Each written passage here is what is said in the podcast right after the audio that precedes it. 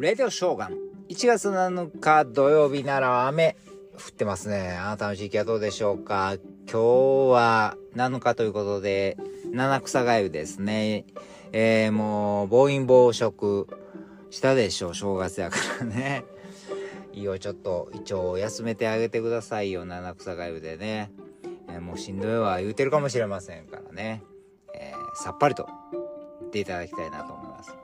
そして昨日、えー、夕方やってましたね。記者会見。大谷翔平選手。WBC 日本代表のね、えー、記者会見でしたけども、栗山監督と出てましたけどね、もうすごい、えー、もう、大谷はと思って見見てましたけどね。いつになく、まあもうもちろん相変わらず爽やかですけども、いつになく、なんかこう、闘志を感じましたね。えー、闘志むき出しというかね、優勝、えー、優勝だけ目指して頑張ると言ってましたからね。えー、まあいつもそう、いつもそれはもちろんそうやってそういう気持ちなんでしょうか。あんまり表に見せないんですけどもね。えー、野球を始めて1位以外は目指したことはないと本人も言うてますけども。なんとなくこう、えー、えー、その闘志をむき出しって感じではなかったんですけど、昨日はなんかものすごく優勝しよう感がすごく感じましたね。意気込みがすごいなと思いながらね。えー、WBC、これの、えー、ワールドベースボールクラシックですけども、えー、一番印象に残ってんのが2009年の決勝でイチロー選手がですね、えー、韓国戦ですけどね、えー、打って、えー、優勝した試合がものすごく印象に残ってると、えー、自分自身が学生で野球をやっていて一番楽しい時期だったからよく覚えてるいつか自分もあそこに立てたらなと思ってたって言ってましたね。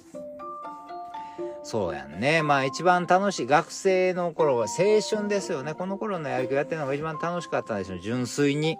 もちろんそらプロ行ってからとか、えー、メジャー行ってからもね、すごい記録、これだけの記録を出してる人ですから、それは、記録達成とかすごい相手に勝ったりして楽しいと思うんですけど、まあまあそれはある意味仕事であったり、いろんなプレッシャーであったりね、いろんなものを背負ってのやつだから学生時代みたいに純粋に野球を楽しんでたわけではないでしょうからねそういうことやろうなと思ったんですけどね。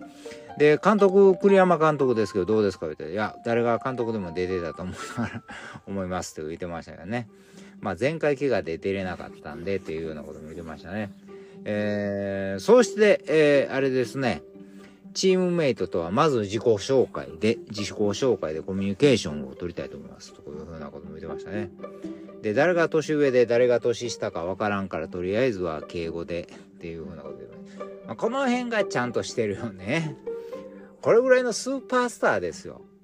世界のスーパースターですよ。世界のスーパースターが敬語で喋ってくれるわけですよ。大体みんな有名になってたらそんななんか態度でかくなるんですけどね。すごいですね。やっぱりね。できてるわ、人間が。すごいなとそこは相変わらず、えー、また、映像かなとか思いながらね。うん、素晴らしい。